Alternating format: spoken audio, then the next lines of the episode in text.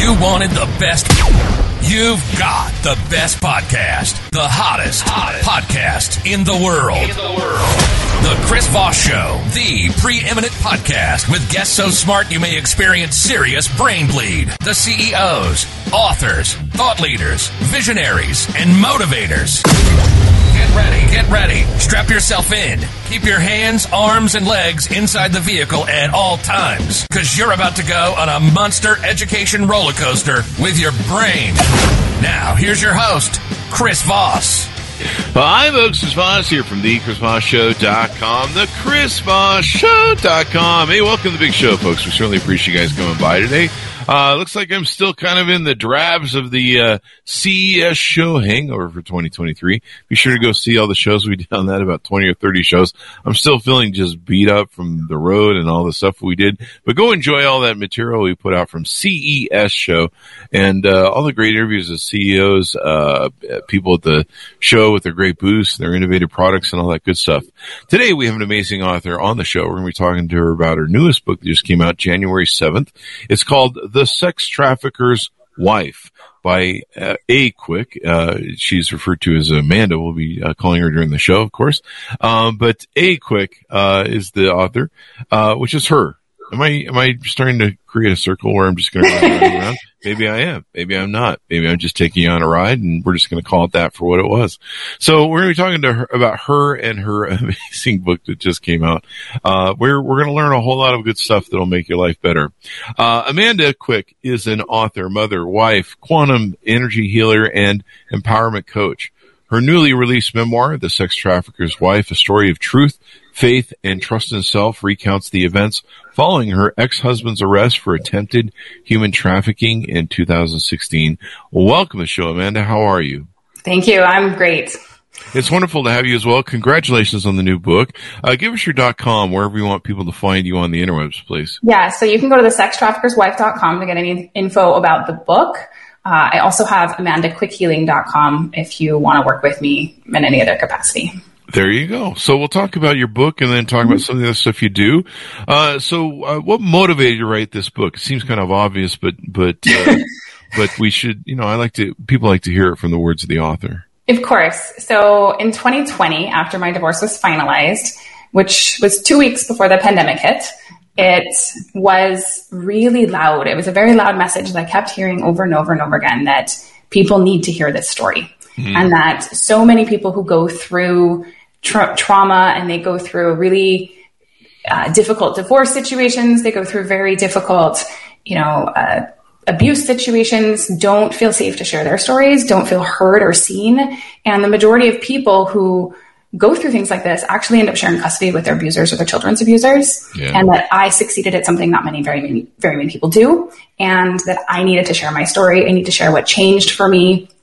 I needed to share the thought process that I went through, the trauma that I went through, the things that I felt shame about needed to be shared because all that needed to come out of the closet essentially and help people feel seen in their own stories. There you go. There you go. So what happens? You you end up getting married. You probably you know everyone's happy. It's a whole uh, married, start having kids and things. Is is that the way that it went for you? And then all. So I, I, I started having kids before we got married, but we got married when I was six months pregnant with my oldest, mm-hmm. and uh, you know we had a normal life. We had three kids at that point you know, we'd been married six years. He he worked really long hours, mm-hmm. and I was a stay at home mom. We were very normal American household you know, we were upper middle class. We had investments and, you know, all kinds of things everywhere. And, you know, we weren't the closest as we used to be, but we had three young kids. I, there was a yeah, lot of three kids. that. Yeah.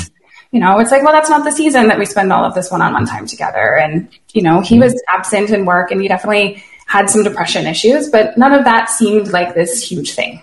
Mm-hmm. And one day he just doesn't come home from work and I can't find him. And eventually I found him in jail. And to my shock, he had been arrested for attempted human trafficking with a $250,000 bond. Wow. 250. So what, what is, what is sex trafficking or human, human trafficking? So we establish that definition. Yeah. So there's a lot of, you know, I didn't know what it meant at 1st mm-hmm. and the, you know, the, the first charge was human trafficking. And that basically people are like, well, what does that mean? But he, anybody who's a party to buying and selling people is a party to trafficking. So know, he wasn't he wasn't being charged for somebody who was selling or moving people. He was being charged because he it was a sting operation to Oh. meet an 11 and 14 year old for sex, and so he was he was caught in that sting operation. And the first charge was trafficking. They later changed it to solicitation of a minor because he never took possession of the children. Wow. So this was uh this was who was that guy who used to do that? Chris Hansen. He used to do that show I used to love to watch, uh, where they would st- sting them and and, uh, Yep. and but uh, for an underage minor, that's quite extraordinary. Yes, yeah. So they they offered both eleven and fourteen, and and you know they had like a normal ad, and people responded, and then they offered children, and those who continued the conversation and eventually showed up to meet. Some people exchanged money, some people got cold feet, some you know there was a bunch of, and they they caught a handful of defendants, and one of them was my husband. Wow. So what what how what's your what's your reaction to that at that point? Well, at first, I don't believe any of it mm. because it makes no sense. I, I, I think I know this person. I think I, you know, I've, I've been married. I knew him 10 years at that point, And I believe there has to be some other explanation. Uh-huh. Like he's, he's, first I thought maybe his wallet was stolen and he was dead in a ditch somewhere and somebody was using his ID. Like that's how far fetched it felt. Mm-hmm. And then I actually found it was him in jail and I still don't believe it's possible Wow. still like something else has to be has to be true here. Like he hmm. doesn't belong here. I have to help him because you know I have this this huge protective instinct to my family, and if I don't if I don't think they're dangerous, I think it's my job to help them. Yeah. And so I bailed him out of jail, and his side of the story was very different than what the police said, of course. Um, and he had a he basically admitted to me that he had been soliciting adult prostitutes our entire marriage, but that when they offered children, he didn't think it was real. He was trying to help them. He kept he had this whole story about what was going on that nobody, you know, nobody would listen to me. They wouldn't let me call you, and he was very scared. And while I wasn't very happy to learn that he had been cheating on me, I also didn't understand why he was then being accused of trafficking minors and felt like that they didn't equal each other. Mm-hmm. And so I chose to stay and support him through the criminal trial because I believed my children deserved to have their father in their lives. Mm-hmm. And I didn't believe he was dangerous. I didn't believe that he was what they were saying and that he had his best chance was if I stayed and supported him and that we would figure out later how to deal with his sex addiction and the infidelity and that people do recover from those things. And so I, I sort of shoved it all down and said, let's get through this part first. And so then what happens?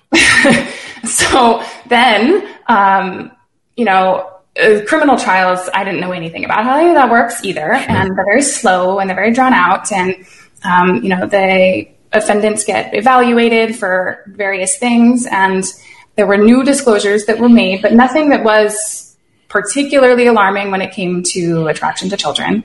And he ended up being offered a plea deal.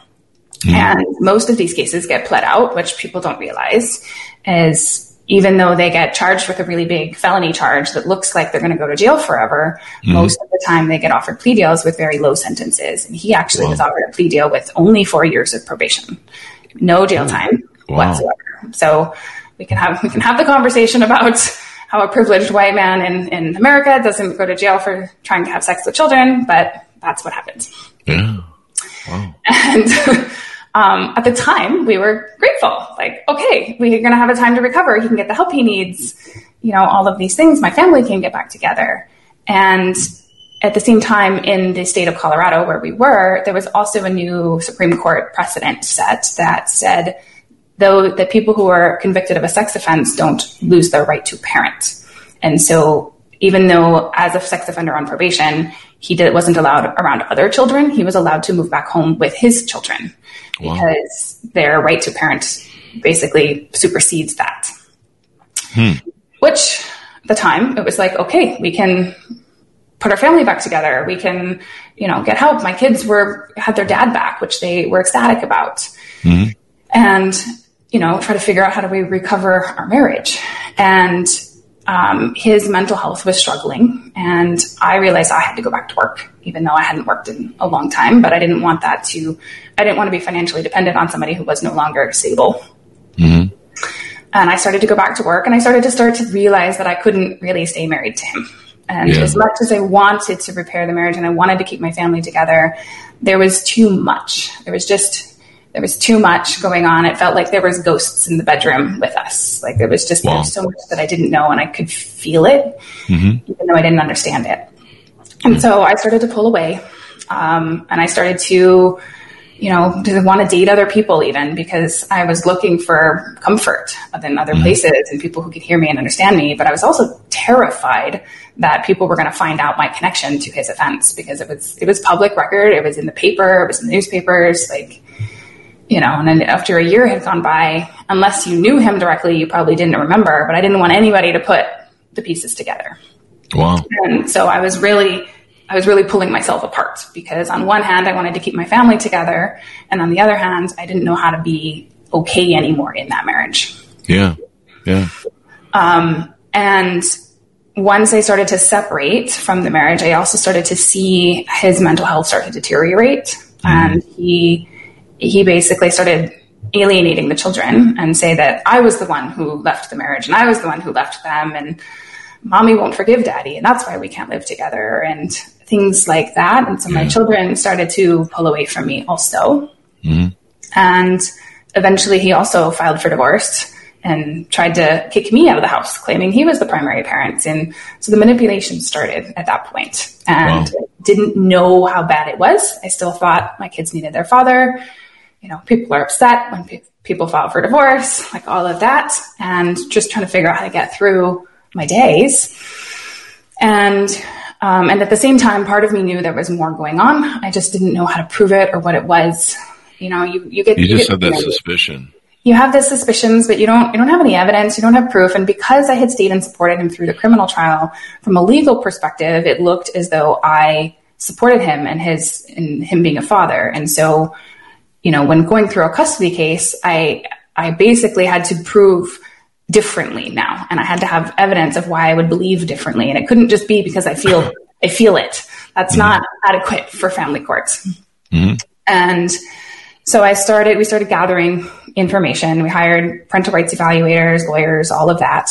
And we had full psych evaluations done, you know, the whole, the whole thing. And some personality disorders started to show up. And, you know, I'm psychologically normal, but it's good, it's good confirmation for me.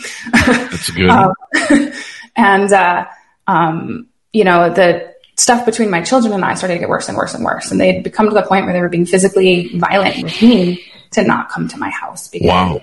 of what they were they were hearing from their father, and and so as that started to escalate, I also started to see my middle child's behavior start to change. It started he actually started to get sexually inappropriate with me and started to like come on to me. He was seven at the time. And I'm like, what is going on with my kid? This, like, this is not okay. What is he being exposed to? What is happening? And I started to get this really fearful feeling that there was more going on in that house.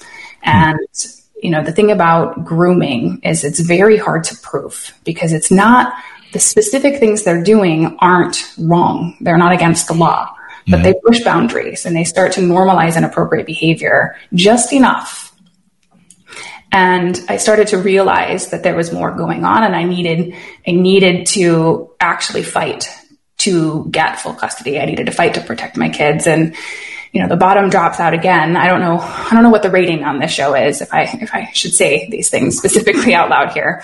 Um, I mean, you'll be fine. It's usually swear words that get caught up. Okay, I can say okay. So my my son says one day out of the blue, sometimes I suck on daddy's fingers, and just shocked me.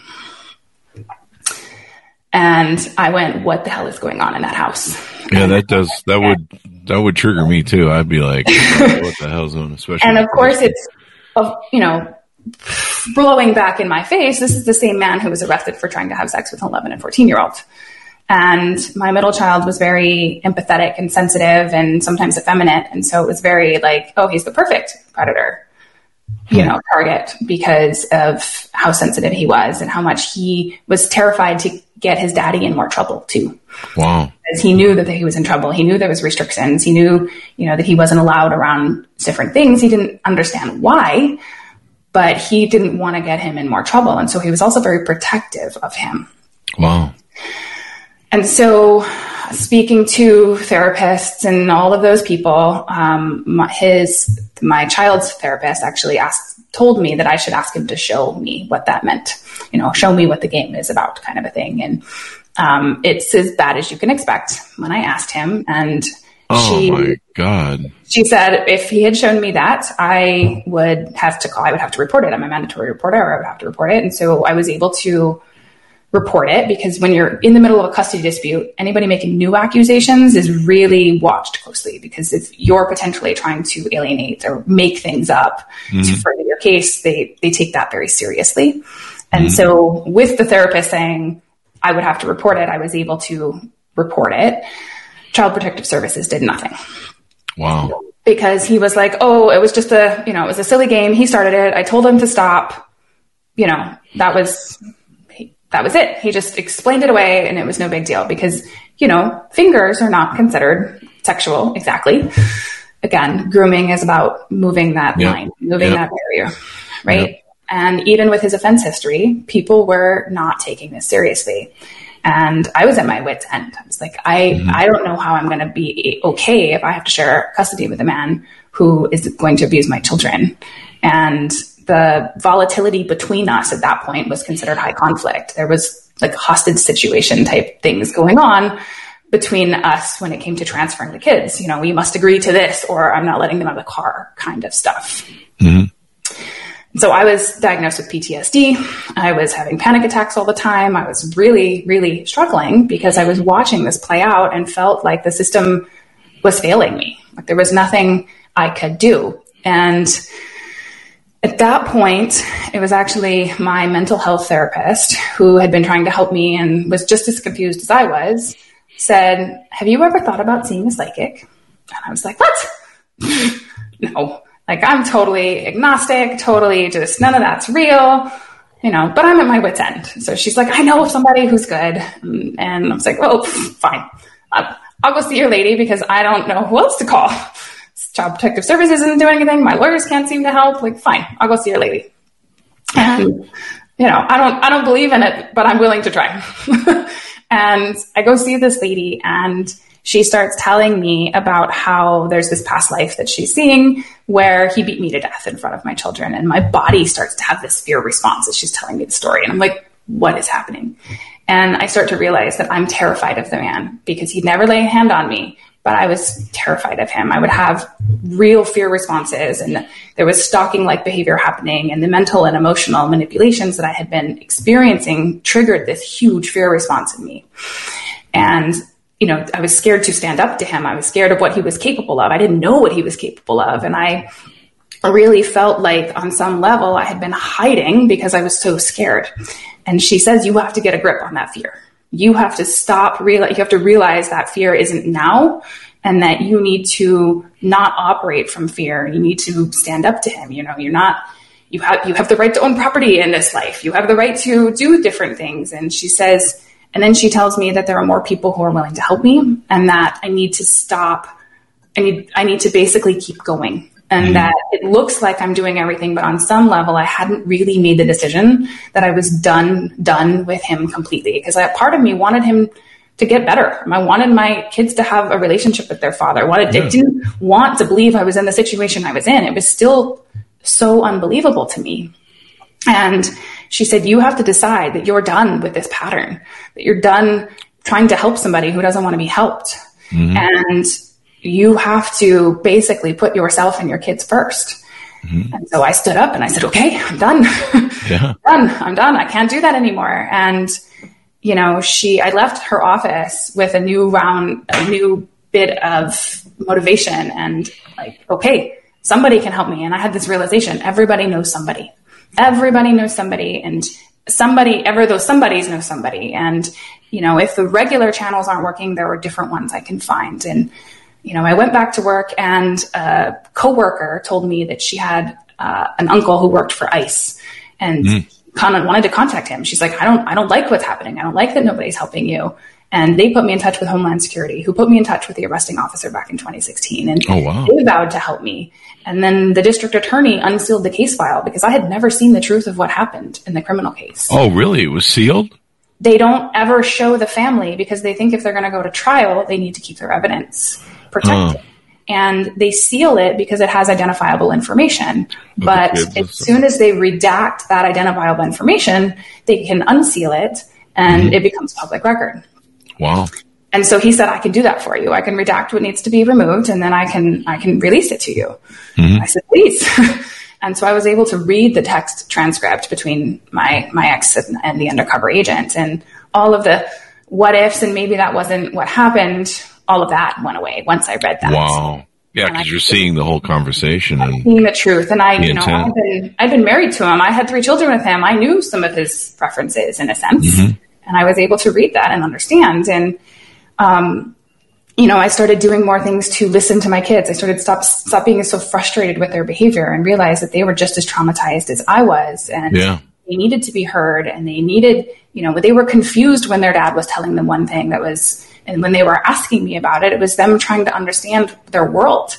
And I started recording conversations with them. I started reading them books about keeping bodies safe and private parts private, and I was able. They I received more disclosures from them by doing that because there's there was a place in a book that says, you know, if anybody shows you pictures or videos of naked people, that's a red flag. And my son goes, really? well, it's okay if it's animated, right? What? Yeah. And he disclosed to me that his dad was climbing into his bed in the middle of the night and I was able to get that recorded. And so we went to court six weeks after my meeting with that psychic with a three inch binder full of evidence of wow. everything that was going on between and all of the reasons that I was in the state of mind I was in and why the reasons that I no longer supported him. And, and, you know, that was the first time I really got to stand up in court and fight.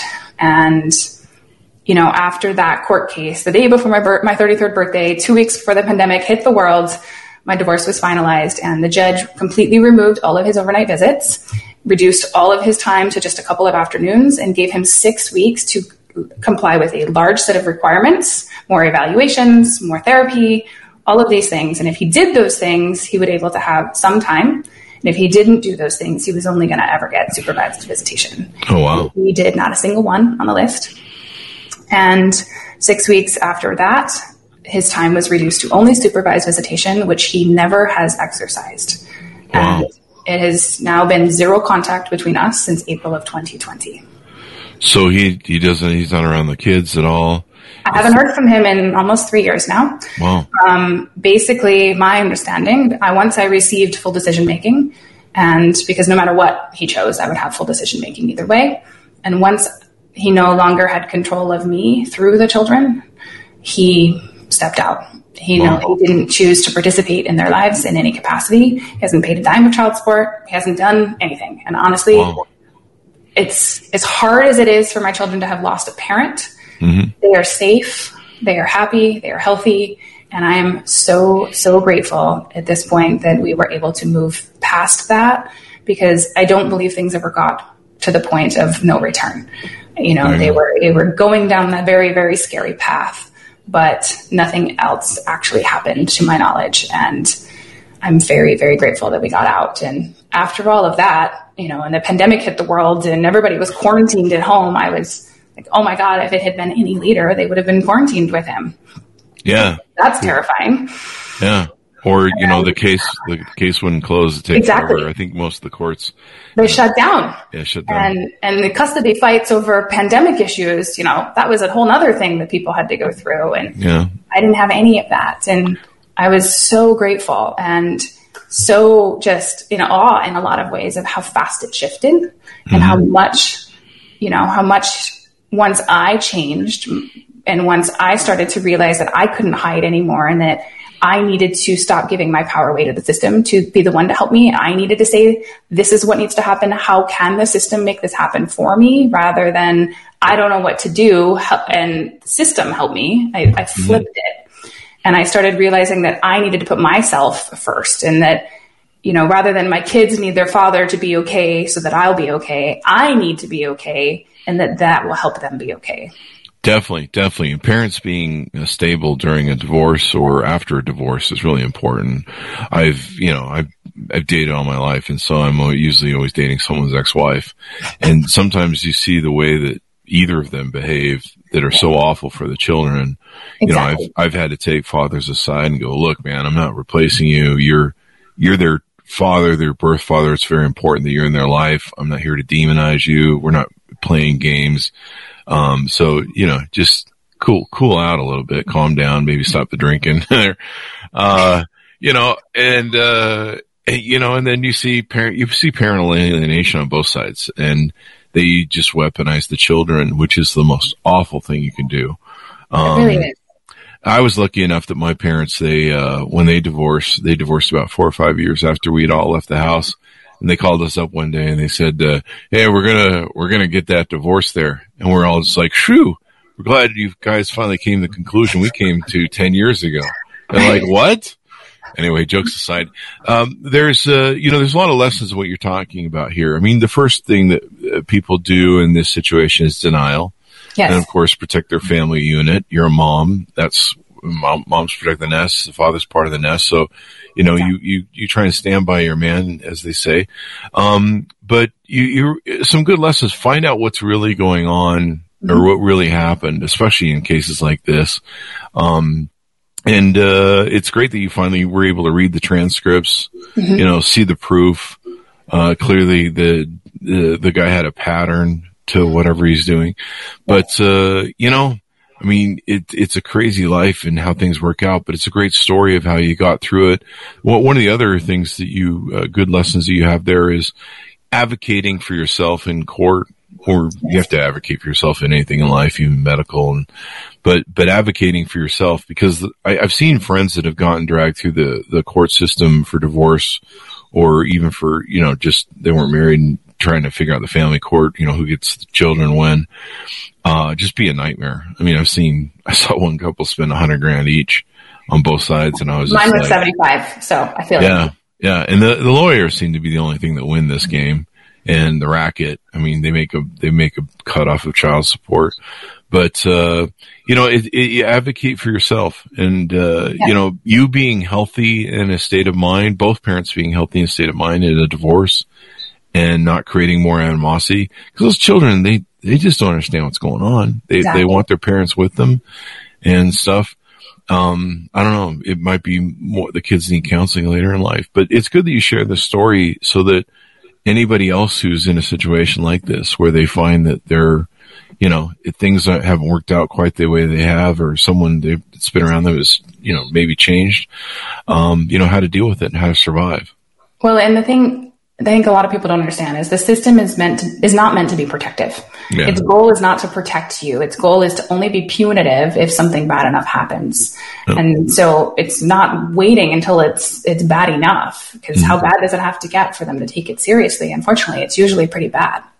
And yeah. we have to be the ones to protect ourselves and our children and we have to exactly advocate for what's right and what's wrong and what's okay and what's not and it was a huge lesson I had to learn and understand when navigating the complex mm-hmm. systems. Yeah, it's it's it's it's insane. I mean, I just I would see so much that my friends would be like, "Yeah, we're going to get the kids today and resolve this," and then it would, you know, twenty five thousand dollars later and five thousand more appointments. So uh, let's talk about uh, the book. Sounds inspiring and motivational, where it can help people. Um, it can give people a story of hope, where they can come out the other side. Uh, you know, we go through these cathartic times in life and these are lessons that can really help us. Uh, let's talk about some of the things that you do for coaching.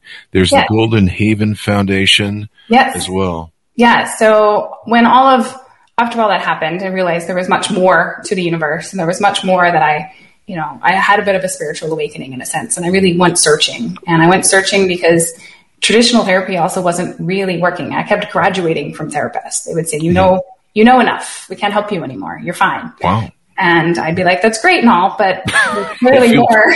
There's I don't feel more. fine. Um, and I knew that my kids were going to need help as they got older, and I wanted to mm-hmm. understand, you know, what are how I could help them heal in a different way. And and so I jumped into other energy healing modalities, and I jumped into learning how our physical bodies are connected to our mental and, and emotional bodies, and how all of those things are related, and how we can work with people on a on an, a bigger holistic scale.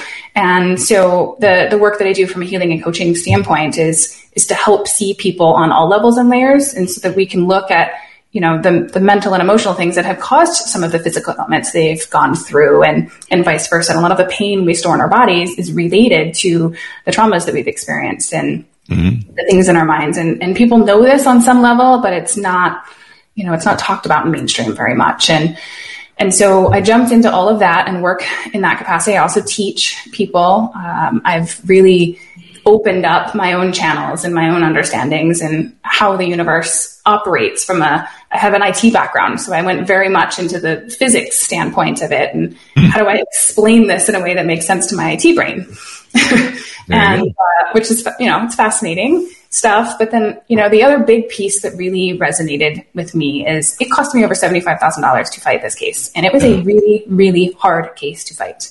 And it wasn't the money that succeeded. It wasn't that I had more money or threw more of that at it. It was the mental shift that I made. But had I not had the money, I would have not even been able to have the fight. I would have not ever been able to hire the lawyer or hire the evaluators or anything that most of that had to get funneled through. Wow. And the reality is that people don't have access to that. And especially women of color and underprivileged communities, they, they don't even have the ability to think about having a fight like that. Oh, yeah. The amount of people who end up sharing custody with their abusers and their children's abusers is astronomical. And that I just, there was a huge part of me that went, that's not okay people deserve to be safe in all aspects of their lives and that just because you know somebody is biologically their father if they have, are abusing their children or abusing their ex-wife that that those things need to be taken seriously definitely and so I want, I'm in the process of starting a foundation. I've, I've filed the initial paperwork, but very, very early stages of creating a foundation in which I want to do something about that. I want to make a place where people can apply for cash grants, where people can go through some education and understand the mental and emotional thing, shifts that need to happen in order for you to take back your power and start to advocate for yourself and start to get a grip on some of the emotional stuff that you go through so that you can actually make those actions. And I want to put together a community of people who've been through hard things because we don't talk about this stuff enough. Yeah. People, people hide in the shadows and they hold so much shame and guilt and it makes everybody feel so alone. I felt so alone and mm-hmm. so judged that I couldn't share what was happening. I couldn't ask for help. And if you, by sharing my story, it isn't, you know, to, to dump all of my trauma on people. It's really to help people see themselves through what I went through and see parts of their own stories and realize they're not alone and that mm-hmm. somebody else has been there too. And somebody else has been there and potentially succeeded at something that they haven't yet been able to succeed at and give them some ideas of how they could better advocate for themselves and how they have how much power they have to change their own lives and that's my my big overarching goal no matter which capacity i'm in whether i'm you know doing coaching work or whether i'm you know working on the foundation it's really to empower everybody else to trust themselves, to mm-hmm. take action from their intuition, from their knowings, not what the system is telling them or what everybody else is saying, but to listen to the signals their body is saying, to listen to their inner voices. Because, you know, if we don't trust ourselves, what's the point? what's the point of That's what true. we're doing? That's true. Uh, you know, and there's the signs are usually there too. We're just ignoring them. And oh, absolutely. There was so many flags. That I mean, looking back, once I started to open my eyes, there were red flags long before that I had, mm-hmm. You know, and I was, I was 18 when I met him and 19. I thought I was a grown up that knew everything, you know, and obviously I, I, didn't.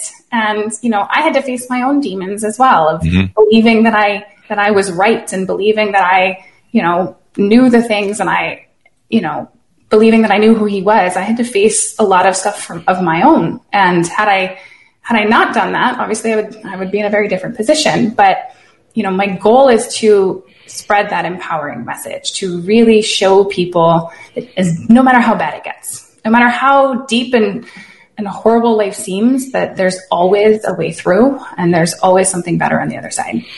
Most definitely, it's it's a good, inspiring story to help people. Uh, so, what what do you normally cover when you coach people and help them heal? So I I get a wide variety of people. Um, I get people who have been through hard times and are looking to change their lives. They're looking to, you know, they either want to start working in some other capacity or they really just want to stop feeling horrible. Mm-hmm. And so we we address on all levels and layers, and we start to look at the things that they've gone through, and we start to look at this, their childhood and why they why they have the beliefs that they have, and we can go through and start to understand where a lot of that has come from, and we can actually work to release those things from the body. Because as we bring awareness to why we have the beliefs we have, we can start to go, well, that's, that's a ridiculous belief. Like I see why I think that. And, but I, but I can decide that that doesn't serve me anymore. And let's start to find ways that, you know, that can show me that that's not how I need to operate anymore. And we can start to shift those things and, and so I work with people in that in that capacity. I also get some people who are on a spiritual journey who want some help there because of because I've I've gone through that as well. And so depending on where people are in their in their in their own journeys mm-hmm. is really kind of the direction we go. Wow. I mean, it's a compelling story, and I imagine there's a lot of people who've gone through these issues and stuff. Um, but even the cathartic times of where you mm-hmm. lose everything, you can't trust uh, exactly. the person you uh, went into a marriage with, and suddenly you find you're alone, and and uh, you know it, it's healthy for people because the worst thing when you're when with trauma is people don't realize that, that people think they're alone they, they alienate themselves. They they go off in corners. Sometimes they do horrible things like take their lives. Um, but you know they find themselves isolated, and when they finally start talking about some of their problems, they uh, they find that there's plenty of love in the world, and there's other people who struggle with that. You know, exactly. and exactly. then we feel less alone in the world. And, and and to me, that's the beginning of healing if we can feel less alone and we can feel heard and understood and realize that we're not we're not all by ourselves, we can actually start to recognize how much more we could we could access and how much more we could we, mm-hmm. this experience could be about. And you know, we searched when I was doing research for the book, and there not a single person has ever told the wife's story uh, in this way. Oh wow! And it has never been written. There's a lot of perpetrator stories, there's a lot of victim stories, but there has never been from the perspective of the spouse. Oh, wow. And it was like, oh my God, well, I clearly, I have to. and, um, you know, the, the family goes through its own version of trauma. We are a victim in a different light. Mm-hmm. We've been manipulated and gaslit and lied to and have our own discoveries that come through in all of these different ways. And it was, you know, really, really loud that this story needed to be told. Definitely. I mean, it's, it's, it can help people from all different walks of life, um, especially the divorce uh, stories. I wish people would be better in divorces, but, you know, I don't get to make the rules. Um, the, uh, I just, I just, I just see the worst of it. And of course, I used to watch, uh, what was it? Chris, the Chris Hansen show and stuff and, and uh, crazy, crazy all the stuff that they would bust on that show, but appropriately so. Um, the, uh, no one should be going near children. That's, uh, should be off. I, to me, that's almost worse than murdering other people. It should it be is, higher, they, they get higher. off, right? They yeah. don't even, they, most of the time they get probation or, you know, wow. the, the, his lawyer said he might go to jail for a couple of months, but he didn't even get that. Wow. And it's it's crazy to me that people are in jail for, you know, small smaller things and mm. You know that that for whatever reason the, the system believes that it's rehabilitative re- mm. it, that the um, treatment programs that they've created are they work mm. and so their goal is to get people into treatment not to put them in jail and when they offer things like probation it comes with they have to complete a sex offender treatment program but uh, you know, on there's no real consequences in the same way, right? They yeah. they still have access to all kinds of things, and in my experience, at least, the treatment programs do not keep a very close watch. Yeah, yeah. Uh, Hugo uh, from LinkedIn says loneliness is the biggest killer. It leads to addictions. Get connected to some groups. Build on relationships. Is some of the advice he's offering there. Well, it's been wonderful to have you on the show, Amanda. Very insightful, and hopefully it will inspire and motivate and move some people to get through their cathartic times as well. Yes, thank you so much. Thank you. Uh, and uh, give us the plug for your dot coms, your consulting yes. you do, and all that stuff. So the sex traffickers sextraffickerswife.com has all the links to buy the book. It's all on Amazon. Uh, ebook and paper book copies are out now. Uh, AmandaQuickHealing.com is my coaching and healing business with a spin on all of the spirituality and quantum physics. And the goldenhaven.org is the very beginning stages of my nonprofit foundation. There you go. And this will be great to see, uh, you know, making the world a better place. Uh, so thanks, Amanda, for being on the show. Thanks, Monis, for tuning in. Thanks for your comments. Uh, go to goodreads.com forward slash Chris Voss. Go to youtube.com forward slash Chris Voss and all the other places you see us on the interwebs. Uh, thanks for tuning in. Be good to each other. Stay safe. And we'll see you guys next time. Thanks. And that should have us out.